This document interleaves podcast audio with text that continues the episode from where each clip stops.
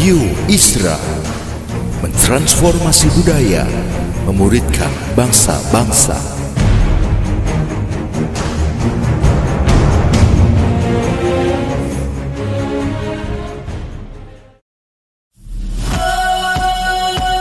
Suara Transformasi Membagikan inspirasi tentang karya-karya memuridkan bangsa dengan nilai-nilai Kristiani dalam berbagai sisi kehidupan. Selamat mendengarkan.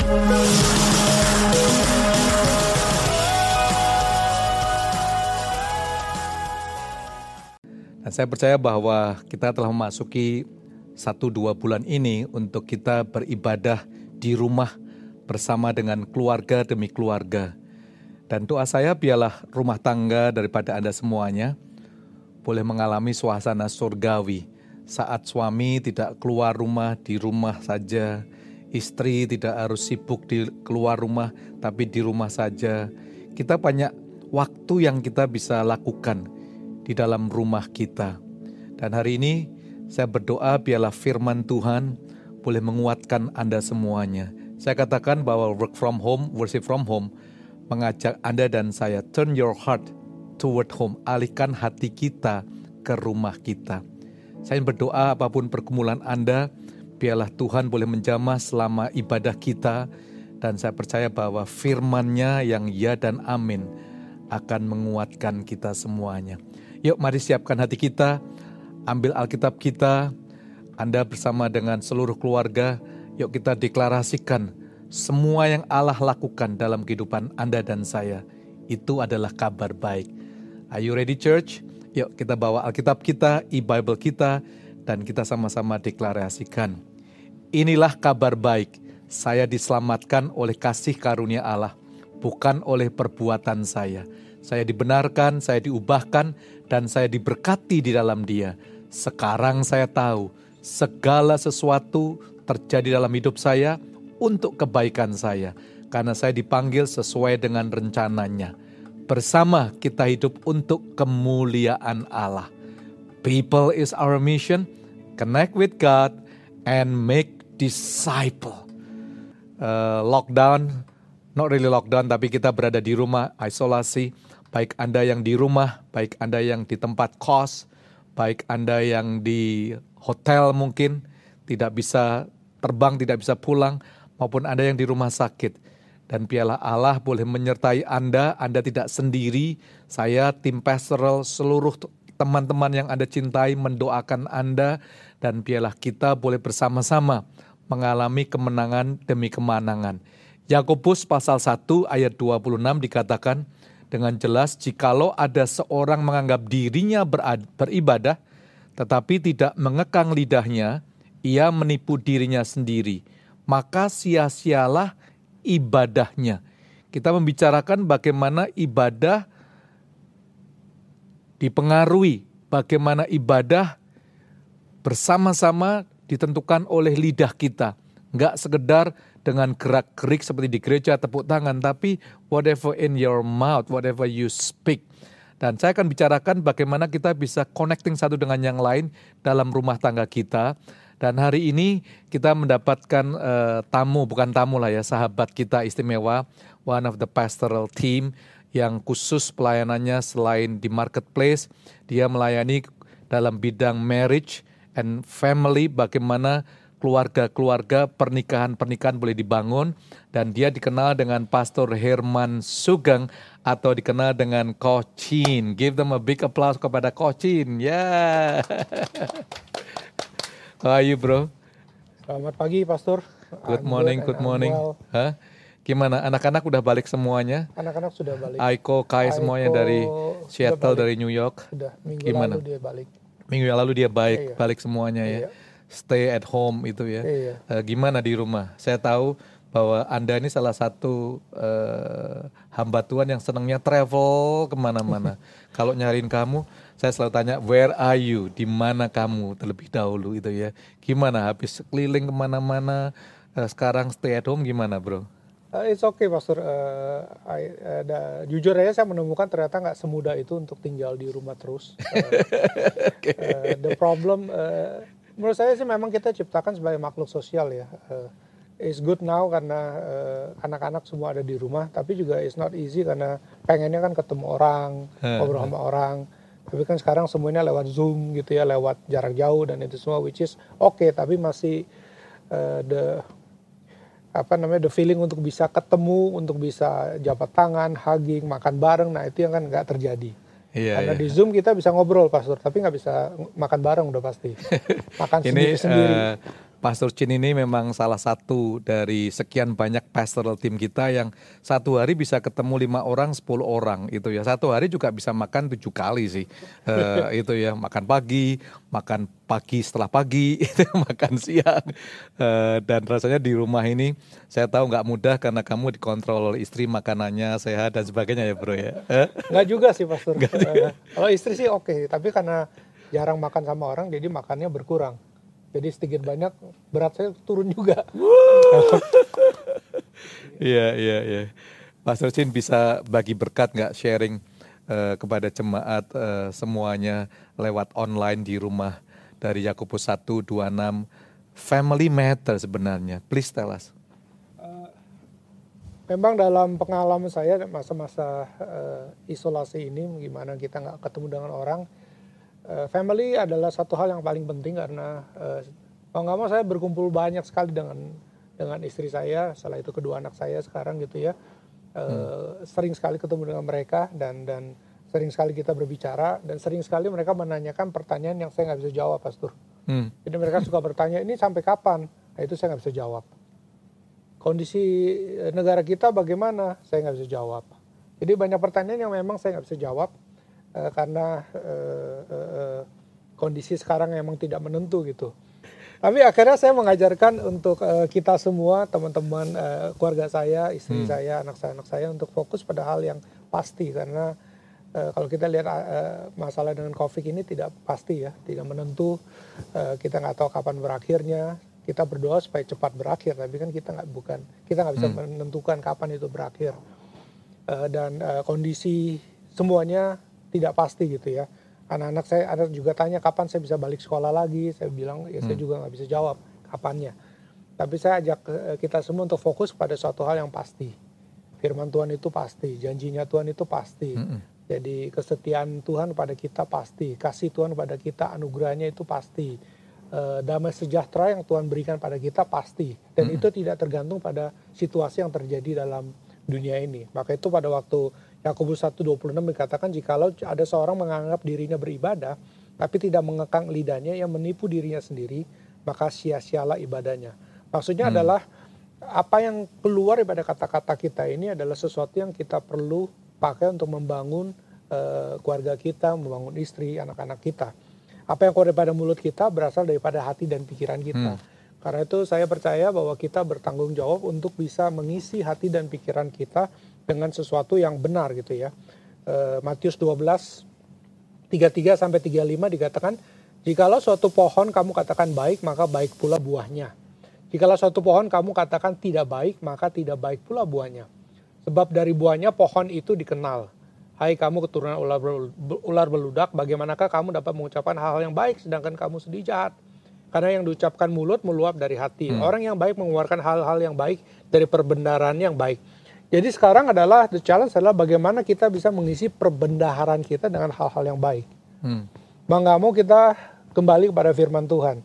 Buat saya uh, is a, my spiritual discipline di mana saya perlu kembali pada kembali kepada firman Tuhan dan mulai mengisi hati saya dengan firman Tuhan, pikiran saya dengan firman Tuhan.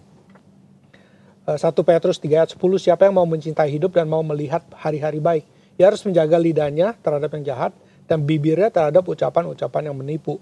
Atau ayat lagi, kalau sempat ayat 6, hendaklah kata-katamu senantiasa penuh kasih, jangan hambar sehingga kamu tahu bagaimana kamu harus memberi jawab kepada setiap hmm. orang. Nah, kita mengatakan kita bisa memberikan satu jawaban, tapi bukan jawaban mungkin dengan situasi yang terjadi, tapi jawaban yang ada dalam firman Tuhan. Di mana kalau kita berkata bahwa Tuhan itu masih bersama dengan kita, itu janji Tuhan. Di masa-masa seperti itu Tuhan tidak meninggalkan kita seorang diri, hmm. dan Tuhan ada bersama dengan kita. Pertama memang kita sadar dengan apa yang terjadi. Uh, saya berkata uh, pada keluarga saya nggak usah self denial in the way of uh, saya juga saya ada rasa khawatir waktu saat ini terjadi. Ada rasa dis, apa namanya discouragement ada terjadi gitu ya. Uh, It's okay untuk merasa Iya. kesel, jengkel, takut, khawatir. iya. Eh, yang namanya Pastor Herman tinggi, gede, khawatir itu kan sering kalau apalagi pendeta orang lihat ya pendeta kok khawatir. But it's okay karena pendeta juga manusia. Manusia. It's okay to be uh, hurt itu ya untuk Iya. sakit atau kecewa mungkin Betul, betul. disappointed. I think it's okay to be not okay sih. Seringkali kita selalu merasa bahwa sebagai anak Tuhan itu harus semuanya oke gitu ya. But I think in this case itu uh, it's okay to be not okay in the way of uh, kita mengerti bahwa kita ini masih manusia. Justru pada waktu kita merasa tidak oke dan kita merasa hal itulah di sinilah kita sadar bahwa kita membutuhkan Tuhan. Tapi kalau aku ngelihat kamu kenal hampir 30 tahun ini senyum, santai, kelihatannya nggak pernah sedih gitu kelihatannya. Sedih Pastor. Sedih. Kalau apa? Kalau nggak bisa makan ya. Sedih Pastor. Kalau nggak diajak makan sedih juga. Kelihatannya kamu cool, kelihatannya eh, semuanya bisa diatasi. Eh ya maksudnya tetap lah pastor semua orang akan mengalami kesedihan. Nah, tell me, tell me honestly. Satu aja yang kamu sedih aja coba. Sedih waktu gaji saya nggak dinaik-naikin sama pastor. That's not my problem. That's my Itu problem. bercanda, bercanda. Eh, ya pastor, maksudnya ya pasti kita mengalami kesedihan lah. Apa yang terjadi dengan dengan kondisi sekarang itu mendatangkan kesedihan juga. Waktu mendengarkan berita juga ada beberapa teman-teman kita yang mengalami kena kasus eh, kena, kena corona dan ada eh, keluarga yang meninggal. Nah itu buat saya satu hal yang menyedihkan juga pastor. Apalagi dengan orang-orang yang kita kenal sekitar kita yang kita kenal dekat lah ya. Dan kita nggak bisa hindari bahwa em, apa yang terjadi pada saat ini memakan korban bahkan di Hmm. di sekitar kita pun itu terjadi. Tidak Yep. memandang umur, tidak memandang eh, ya ini kan tidak memandang, memandang agama, negara, kekayaan, pokoknya semua Hmm. di dan dan itu suatu hal yang kita harus hadapi bersama-sama gitu ya dan dan eh, ya So it's okay it's okay. untuk eh, broken, untuk rentan, untuk hancur, untuk luka. It's very good point. Walaupun kita mungkin anak-anak Tuhan sudah spiritual, sudah melayani. Yang kedua apa, Pastor Chin? Kedua adalah kita bicara mengenai pada waktu kita udah mulai connect dengan human nature kita, kita mengerti bahwa kita membutuhkan sesuatu yang lebih besar daripada kita, sesuatu yang mempunyai hikmat yang lebih besar, sesuatu yang mempunyai eh, pengertian ataupun mempunyai sesuatu yang lebih besar daripada kita. Di situlah kita mengerti bahwa kita membutuhkan Tuhan. Kita mulai connect kepada kebutuhan kita, the need of safety and protection. Jadi eh, kita butuh protection, kita butuh safety gitu ya. Eh, dan kita mencari Tuhan, kita mulai mencari Tuhan. Saya mulai mencari Tuhan dan saya percaya bahwa sebenarnya apa yang terjadi pada saat ini sekali lagi saya katakan semua orang mengalami. Semua agama mengalami, semua bangsa mengalami, tidak peduli kaya dan miskin. Eh, Alkitab mengatakan Roma 12 ayat 2, janganlah kamu menjadi serupa dengan dunia ini. The world mungkin melihat nggak ada harapan atau apa pun itu juga, tapi Alkitab mengatakan filter, filter kita harusnya berbeda. Karena dikatakan janganlah kamu menjadi serupa dengan dunia ini, tapi berubahlah oleh pembaharuan budimu, akal budimu, cara kita berpikir, sehingga kamu dapat membedakan manakah kehendak Allah, mana yang baik, yang berkenan pada Allah, dan yang sempurna. Pada masa-masa seperti inilah, di mana kita harus bisa melihat bahwa pada waktu orang-orang melihat tidak ada harapan, firman Tuhan mengatakan ada harapan. Nah itu perbedaannya. Perbedaannya tidak mengatakan kita ini lebih baik, bukan. Tapi perbedaannya mengatakan pada waktu kita belajar dan melihat kepada janji Tuhan, janji Tuhan itu setia. Ya dan amin. Ada satu jawaban di luar daripada semua ini. Ada suatu damai sejahtera yang Tuhan mau berikan pada setiap daripada kita. Jadi eh, kita mulai bisa menfilter sehingga kata-kata yang yang keluar dari mulut kita adalah bukanlah kita bisa mengatakan kenyataan. Kenyataan pada saat ini adalah dunia mengalami masalah. Betul itu. Itu kenyataan yang terjadi. Tapi ada suatu kebenaran di luar daripada itu. Kebenaran itu adalah bagaimana Tuhan akan berjalan bersama dengan setiap daripada kita. Kita akan lewati masa-masa sulit ini bersama-sama. So eh, tadi Yakobus hanya mengatakan ibadah dan perkataan. Iya. Supaya kita harus mengekang ya. Iya. Jadi eh, kita nggak selalu perkataan kita haleluya, haleluya, haleluya terus begitu, bukan itu maksudnya ya. Bukan. Tapi kadang-kadang kita eh, confess atau ngaku ya saya sedang luka ini. Iya. Seringkali kita tanya how are you fine, padahal kita nggak fine, ya kan? Jadi bukan berarti kita mengekang. Tadi poin yang bagus, it's okay to feel upset, it's Ya. okay untuk ngomong, eh Pak Sucin, aku lagi lagi down ini. Ya kan, jangan ditutup-tutupin. Dalam keluarga juga begitu pentingnya kan ya. Betul, Pastor. Eh, apalagi eh, saat ini everybody stay at home itu ya. Arahkan hatimu pada pada keluarga. It's okay untuk satu dengan yang lain.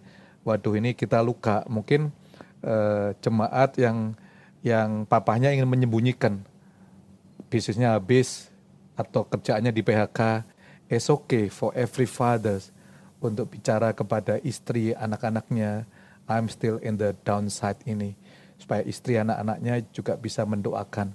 Iya, Tapi saya senang sekali yang kedua tadi bahwa kita nggak cuman confess itu saja kan, kita ada anchor, ada eh, bijakan yaitu kebenaran.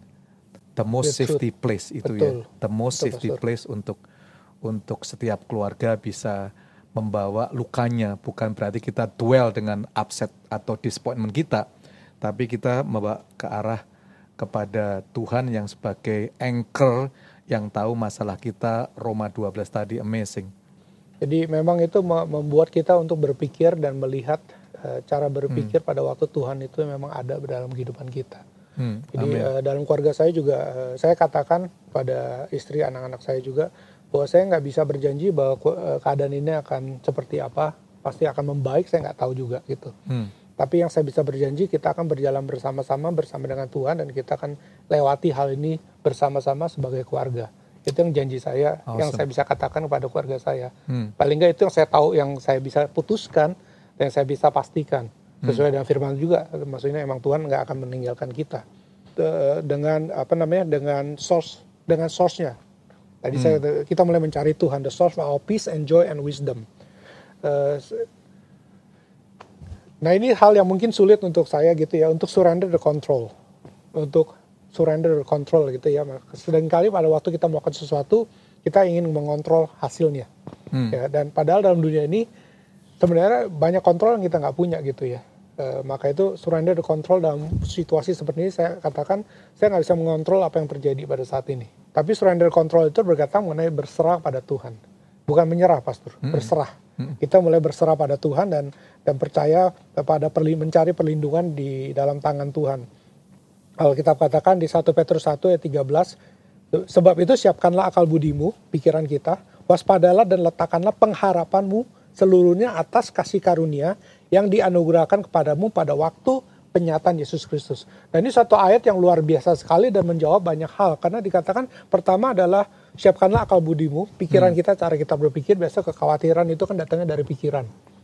Waspadalah dikatakan dan letaklah pengharapanmu seluruhnya atas kasih karunia yang Tuhan sudah berikan, yang dianugerahkan kepadamu pada waktu this is the the, the important word penyataan Yesus Kristus, the revelation of Jesus Christ. That's why uh, justru masa-masa seperti ini sangat penting untuk kita untuk bisa menggali firman Tuhan lagi, mengizinkan firman Tuhan berbicara dalam kehidupan kita. Penyataan atas Yesus Kristus inilah yang akan membuat kita punya satu harapan di berdasarkan atas kasih karunia. Sehingga yang keluar daripada mulut kita bukanlah kenyataan. Kenyataan nggak apa-apa. Kita memang lagi susah, lagi masalah. Tapi kita bisa mengatakan juga harapan. Harapan itu ada di dalam Kristus. Penyertaan Tuhan itu ada bersama dengan kita. Jadi kita kita eh, eh, menyerahkan lah ya poin ketiga Iya. kita surrender karena kita maunya eh, berada di balik eh, apa eh, setir mobil. Kita maunya di di Kontrol eh, kita, control kontrol, itu ya. Tapi saya ingat eh, Markus mengatakan dalam the message, let me sit in the driver's seat. Tuhan ngomong gitu, let me sit in the driver's seat. Izinkan aku untuk untuk duduk di belakang kemudimu. Dan kita duduk di belakangnya. Manusia sering kali nggak mau begitu tuh Pak Surcin ya. Saat kita luka, is okay. Lalu saat kita boleh eh, connect kepada Tuhan, human needs. Lalu yang ketiga kita serahkan kepada dia. Eh, semua kontrol kita di saat-saat ini apalagi uncertain itu ya. Ya, betul. Awesome. Yang terakhir apa Coach? Dan terakhir baru eh, ya kita bicara connecting to with our uh, family Hmm. member, mulai dengan keluarga-keluarga kita, dengan eh, istri, dengan anak, kita mulai connect satu sama lain, mulai berbicara, mulai eh, sharing firman Tuhan. Jadi eh, dalam rumah tangga saya kebetulan eh, kalau untuk benar-benar kita ketemu duduk bareng dan benar sharing firman itu seminggu sekali aja sih pastor. Hmm. Tapi hari demi harinya maksudnya kita lewati banyak ngomong kita duduk dan ngobrol Hmm. mengenai hal ini. Karena eh, setiap daripada kita eh, anak-anak saya juga punya kekhawatiran untuk untuk tidak bisa melanjutkan kuliahnya dan itu semua dan dia punya kekhawatiran seperti itu. Hmm. Istri saya kebetulan juga seorang eh, apa dia juga mengatur sebuah sekolahan juga dia punya kekhawatiran. Eh, semua daripada kita punya kekhawatiran. Hmm. Karena itu di sini kita belajar untuk nah ini yang dikatakan tadi kata-kata ini mulailah mengucapkan kata-kata yang kita tidak belajar untuk tidak denial. Hmm. Denial itu maksudnya semua pasti oke, ini pasti sukses. Nah itu kan denial. Kita nggak tahu itu yang terjadi. Maksudnya denial itu kita menolak bahwa kita lagi masuk dalam masa-masa susah. Eh, kenyataannya memang kita masuk dalam susah. Tapi kita bicara bukan denial, tapi kita bicara mengenai harapan. Karena Tuhan memberikan harapan. Alkitab selalu mengatakan segala sesuatu yang terjadi di muka bumi ini tidak akan lepas daripada kontrolnya Tuhan. Hmm. Nah, Tuhan bisa melihat apa yang terjadi dan Tuhan Amin. menjaga kita.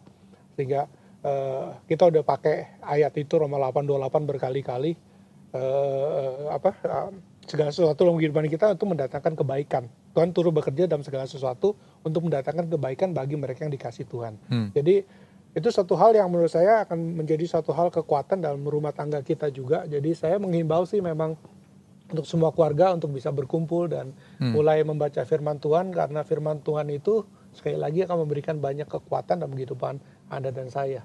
Dan firman Tuhan itu menjadi rema khususnya pada saat-saat seperti ini, Pastor. Wow, luar biasa. Jadi eh, Pastor Chin, thank you sekali kita eh, melihat bagaimana family kita di tengah-tengah eh, pergumulannya.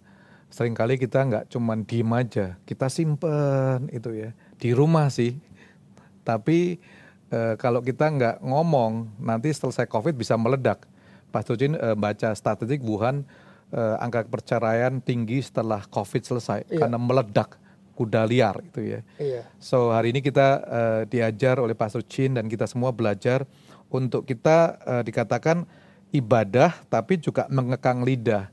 Bukan berarti sering kali kan kita apalagi kalau para suami ya Pastor Chin ya, lah nggak mau share deh kelemahan kita kepada istri. Tapi justru ini diajarkan is okay. Nggak apa-apa sih guys untuk merasa luka. Para suami mungkin kita merasa letih di rumah terus merasa dulu semua dipanggil Pak, dipanggil Pak, tapi di rumah nggak ada yang panggil Pak itu kan ya, panggil eh lo gitu ya, mungkin kita sedih, kita kesel ya lalu kita simpen dalam hati hanya dipanggil sedikit lu gitu aja, sama istri nggak mau itu ya, karena biasa dipanggil pastor atau apa, sampai tidur pun harus panggil pastor, nggak usah begitulah itu ya. I mean just the way we are is okay to be broken. Yang kedua tadi diajarkan untuk kita eh, connect kepada Tuhan, connect kepada human need juga ya, Kebutuhan. kebutuhan manusia, lalu connect kepada Tuhan. Yang ketiga Connect untuk eh, eh, connect kepada keluarga dan menyerahkan kontrol kita kepada Tuhan sih ya. And then yang keempat confessing, nggak cuma diem aja, tapi mulai mengucapkan eh, perkataan kita harus encouraging, perkataan kita harus kepada janji daripada firman Tuhan yang ada di dalam kebenaran yang Tuhan berikan dalam kehidupan kita. Amazing. Pastor Chin, dalam eh, lockdown ini, how can suami istri bisa closer bersama-sama? Kalau di saya eh, udah pasti pertama adalah ke Tuhan. Jadi challenge-nya adalah untuk membawa keluarga kepada Tuhan itu suatu challenge. Kadang-kadang sebagai gembala eh, it's easier to bring somebody else daripada keluarga kita. Tapi eh, it's but the priorities our family. Jadi mau nggak mau kalau saya dengan keluarga saya kita harus bawa kepada Tuhan. Hmm. Eh, itu pertama yang kita lakukan. Jadi ada waktu untuk bareng-bareng kita baca Alkitab, kita berdoa bareng dan dan dan kita lakukan bersama. Kedua, selalu punya waktu spend time untuk bisa berbicara, Eh, bicara gitu ya. Justru eh, istri saya challenge saya gitu. Oke, biasanya kan kita biasa seminggu sekali ke acara nih, keluar ke mana, Mm-mm. ya, pergi ke mana. Sekarang di rumah nih. Mm-mm. Nah, the challenge sekarang pacarannya gimana? Nah itu yang challenge yang terjadi. Eh, kamu udah menikah berapa tahun? 23 tahun Pastor. Masih pacaran? Masuk ke 24 masih dong. Gitu ya. Iya. Eh, maksudnya gimana udah kawin? Pacaran tuh kan untuk mereka yang belum menikah. pacaran tuh maksudnya pergi berdua dating Oh, pergi berdua. just two of us we talk about kita nggak ngomong kerjaan, kita nggak ngomong anak, kita ngomong naik uh, ya hati hati ke hati lah kita ngomong apa yang kita rasakan dan itu pacaran sih. Saya udah saya udah menikah 35 tahun, lalu pacaran 7 tahun jadi 42 tahun. Jadi bahasa-bahasa gitu udah sedikit hilang di vocabulary saya, guys. Apalagi jadi, sekarang saya cuma berdua, pacaran terus. Kadang-kadang nggak ngerti apa yang diomongkan. nah, sekarang kan eh, challenge-nya adalah sekarang di rumah nih how yeah. how do we uh, dating di rumah? Kalau kalau di luar kan gampang pastor. Yeah, yeah. kita cuma ke bioskop kita makan bareng itu kan gampang. Sekarang tiap hari makan bareng gitu. Tapi kan harus saling berbeda. Jadi anak saya kasih ide juga sih. Oke okay, yeah. this is how you do your dating katanya. Berduaan gitu ya no gadget at all. Jadi oh. di, ya uh, jadi udah berdua gadgetnya dipinggirin semua gitu. Karena kan di, kalau nggak di rumah sama aja gitu kan. Itu yang membuat perbedaan kurang lebih. Saya bilang itu good idea. We can we can do it gitu ya uh, yang kita bisa lakukan. Dan uh, nah ini juga ada satu hal yang penting pastor. Uh, I think we need to have our boundaries juga. Hmm. uh, saya juga tetap percaya dalam keluarga dalam saya walaupun saya berduaan tapi I have to give some space untuk istri saya ngelakuin apa pun yang dia mau sendirian hmm. dan saya juga sendirian. So that's also very important for us gitu ya. Nah yeah. I think it's a balance of everything that we can do uh, di dalam rumah tangga kita. Kurang lebih itu yang saya lakukan pastor untuk bisa yeah. wow. bisa terus berjalan bersama. So masa-masa yang uh, kita di rumah terus ini memang kita perlu kreatif, perlu aktif itu ya. Tadi Pak Toji mengatakan pacaran di rumah. Biasanya kalau kita kan pacaran pergi ke mana, nonton ke, makan berdua ya. Tapi pacaran di rumah ini uh, syaratnya nggak bawa gadget, pacaran pandang memandang ku pandang. Tapi saya punya pengalaman cukup unik sih Pastor Chin itu teman-teman. Uh, I celebrate my birthday, nggak usah tahu lah umurnya berapa ya. Tapi uh, saya udah plan karena this is a significant number for me. Uh, ya atau enggak ya enggak tapi Tuhan bisa udahlah uh, di rumah saja. So kita cancel semuanya itu ya. Uh, lalu kita celebrate my birthday at my home. So uh, I just want to thank you my wife surprisingly uh, 25 Maret saya turun tiba-tiba rumah saya jadi uh, istana balon. Balon semuanya itu ya. Uh, uh, wow, amazing itu ya. I can show you the picture a little bit ya. Tapi yang membuat saya bangga adalah selama uh, bertahun-tahun ini kalau ulang tahun selalu makan di luar jarang sekali ulang tahun makan di rumah. But this time ulang tahun is one of my best in my highlight in my life. Kenapa? Berdua yang masak istri sendiri. Lalu kita mengekang lidah saya seperti Yakobus 1 nggak ngomong enak atau nggak enak pokoknya hoje udah dimasakin mulutnya gimana? Lalu ibadah menyembah Tuhan. Tapi memang masakan di saya enak sih and healthy lah ya. kalau di rumah saya lain dengan rumah coaching rumah coaching semuanya B2 rumah saya salmon fish hijau semuanya so guys uh, family matter sih. Tadi Pak Socin telah menceritakan bagaimana kita membangun habit demi habit uh, it's okay untuk kita luka, it's okay rumah tangga kita mengalami challenge. Yang kedua, ayo kita connecting satu dengan yang lain, ya kan? Uh, lalu menyerahkan kontrol hidup kita ini kepada Tuhan. And then speak positively. Jangan cuma diem aja, ngomong encouragement. Thank you darling untuk masakannya. Thank you kamu telah membantu aku. Mungkin uh, sebentar lagi banyak pembantu pulang mungkin ya. Telah bersih bersih uh, thank you semuanya.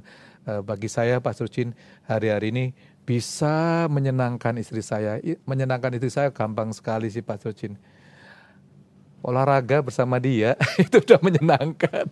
Karena selama ini saya diajak olahraga saya olahraganya lain heavy duty gitu ya. Uh, olahraga saya baca buku. Tapi kali ini just to walk together bersama-sama. Pastor Chin bisa berdoa buat uh, jemaat kita. Uh, kita akhiri dalam ibadah online kita, simplicity di dalam uh, chit chat talk bersama Pastor Chin uh, bahwa family itu matter untuk dalam keluarga kita connecting satu dengan yang lain.